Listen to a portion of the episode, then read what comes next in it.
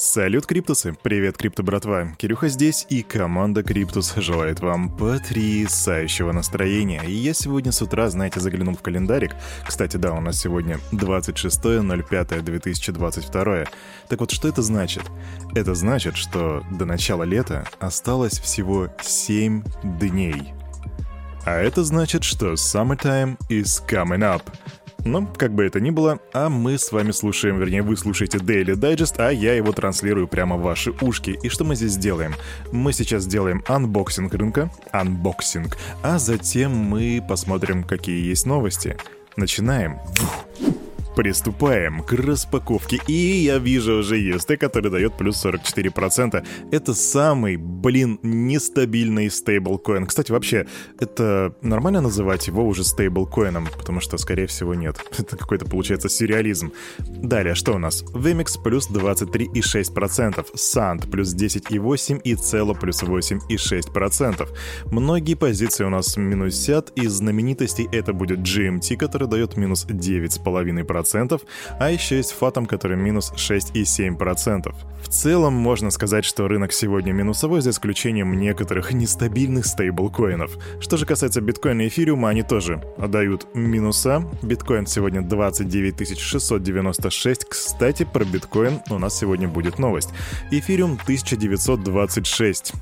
Да, и также практически ничего не меняется кроме доминации биткоина, который составляет 45,1%. Капа рынка 1,25 триллиона, а индекс страха и жадности показывает очень страшно 12 пунктов.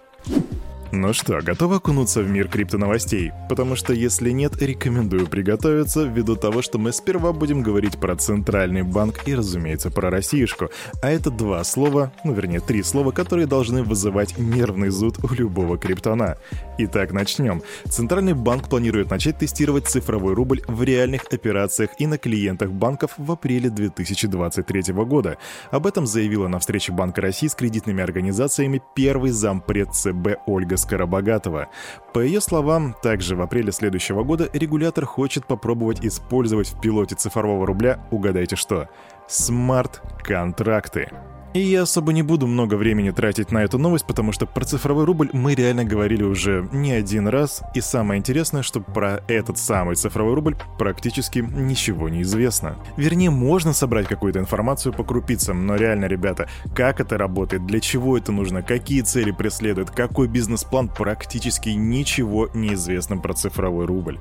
Такие дела. Но вместо всего этого цифровой рубль уже оброс всякими конспирологическими теориями, кстати, которые ввиду последних событий выглядят уже не настолько конспирологическими.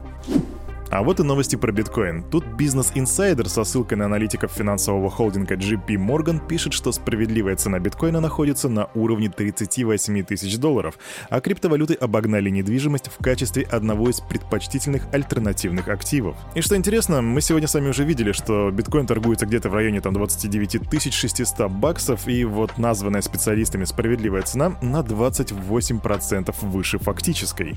Что значит, что даже по мнению JP Morgan, как бы биточек должен расти. Произошедшая в прошлом месяце коррекция криптовалютного рынка больше похожа на капитуляцию в сравнении с ситуацией в январе и феврале 2021 года. В дальнейшем мы видим потенциал роста для биткоина и криптовалютного рынка в целом.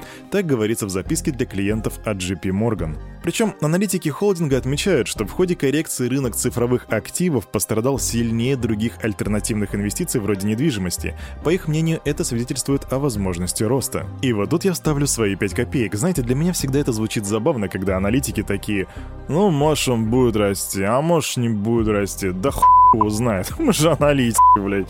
Это уровень людей, которые дают прогнозы на ютубе, это не профессиональные аналитики, это ребята, которые не сидят на зарплате у одного из самых больших банков, но примерно качество одно и то же, что в принципе вызывает у меня улыбку. Разработчики OmniChain протокола Layer Zero рассчитывают привлечь дополнительное финансирование, которое увеличит оценку стартапа втрое до 3 миллиардов. Я напомню, что еще совсем недавно Layer Zero Labs оценили в 1 миллиард долларов, и стартап является ключевым разработчиком протокола Layer Zero, который, в свою очередь, призван соединить различные блокчейны, позволив приложениям передавать сообщения между цепочками. По словам команды, их проект объединил экономическую эффективность Polkadot и безопасность Космос. Вообще, проект звучит достаточно интересно, и это не финансовый совет, не рекомендация, но рекомендую сделать research. Генеральный директор Terraform Labs Док Вон, имя которого мы знаем уже наизусть, потому что Terra во всех утюгах звучит уже в течение трех недель. Так вот, он представил план возрождения блокчейна Terra с распределением токенов среди держателей Luna и UST. При запуске новой сети владельцы Luna получат токены Luna 2.0. В общем, там будет миллиард токенов со своей токеномикой, будет распределение между пулами сообщества, владельцами Луна до атаки, Луна после атаки и то же самое с UST. Но самое важное, когда все это произойдет. Так вот, около 30% от всей суммы запланировано раздавать на 27 мая. Большая часть оставшихся токенов уже будет роздана в течение двух с половиной лет, а окончательный расчет произойдет за 4 года. Причем этот план Доквона уже поддерживают две крупные биржи — Binance и Huobi. Binance говорят, что поддержат раздачу новых токенов, на чем сообщается на официальной странице Terra в Twitter со ссылкой на аккаунт Binance. А вот криптовалютная биржа Huobi объявила, что поддержит запуск Luna 2.0 в ответ на сообщение Terra о том, что в результате голосования план по восстановлению экосистемы был принят сообществом. Да и вообще Дуквона много кто поддерживает, не только Binance и Hobby, но и, в принципе, комьюнити, потому что по данным опроса, проведенным на сайте проекта Terra, более 65% пользователей проголосовало в пользу реализации предложения, в то время как против проголосовали всего лишь 0,33%. Такая фан-новость. Первый криптоспутник под названием Crypto One будет запущен на ракете Falcon 9 компании SpaceX. А спутник представляет собой маленькую такую модельку размером с кофейную кружку, и его вывод в космос обеспечит физически недоступную и защищенную от несанкционированного доступа платформу, с которой можно будет запускать приложения на основе блокчейна и других протоколов Web3. Короткая новость про Ripple. Ripple рассмотрит возможность проведения IPO после завершения судебного разбирательства с комиссией по ценным бумагам и биржам США. Об этом заявил глава компании Брэд Герренхаус в ходе Всемирного экономического форума в Давосе. Мы, безусловно, находимся на той стадии развития, когда это возможно, и мы рассмотрим вопрос, как только закончим этот судебный процесс SEC. Так говорит Герлинхаус. И коротенькая NFT-новость про самую большую сделку в плане коммерческой недвиги. Компания Cursor Research приобретает 19 объектов коммерческой недвижимости в метавселенной TCG World за 5 лямов баксов.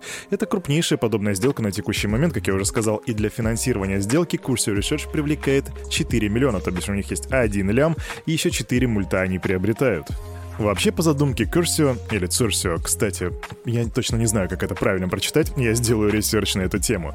В общем, в метавселенной VIP-клиенты смогут проводить встречи с другими инвесторами, посещать виртуальные мероприятия, а также семинары и конференции, и слушать эксклюзивные подкасты и создавать инвестиционное сообщество. Хм, эксклюзивные подкасты, говорите? А может быть нам из Daily Digest тоже сделать эксклюзивный подкаст? Да он и так эксклюзивный для самого лучшего комьюнити в мире. Да, я про вас, ребятки. А на этом, на это утро у этого парня все. С вами, как всегда, был, ну вы знаете, меня зовут Кирюха, и команда Криптус желает вам потрясающего настроения. И помните, все, что здесь было сказано, это не финансовый совет и не финансовая рекомендация. Сделайте собственный research, прокачивайте финансовую грамотность и развивайте критическое мышление. Обнимаю. До свидания. Услышимся завтра.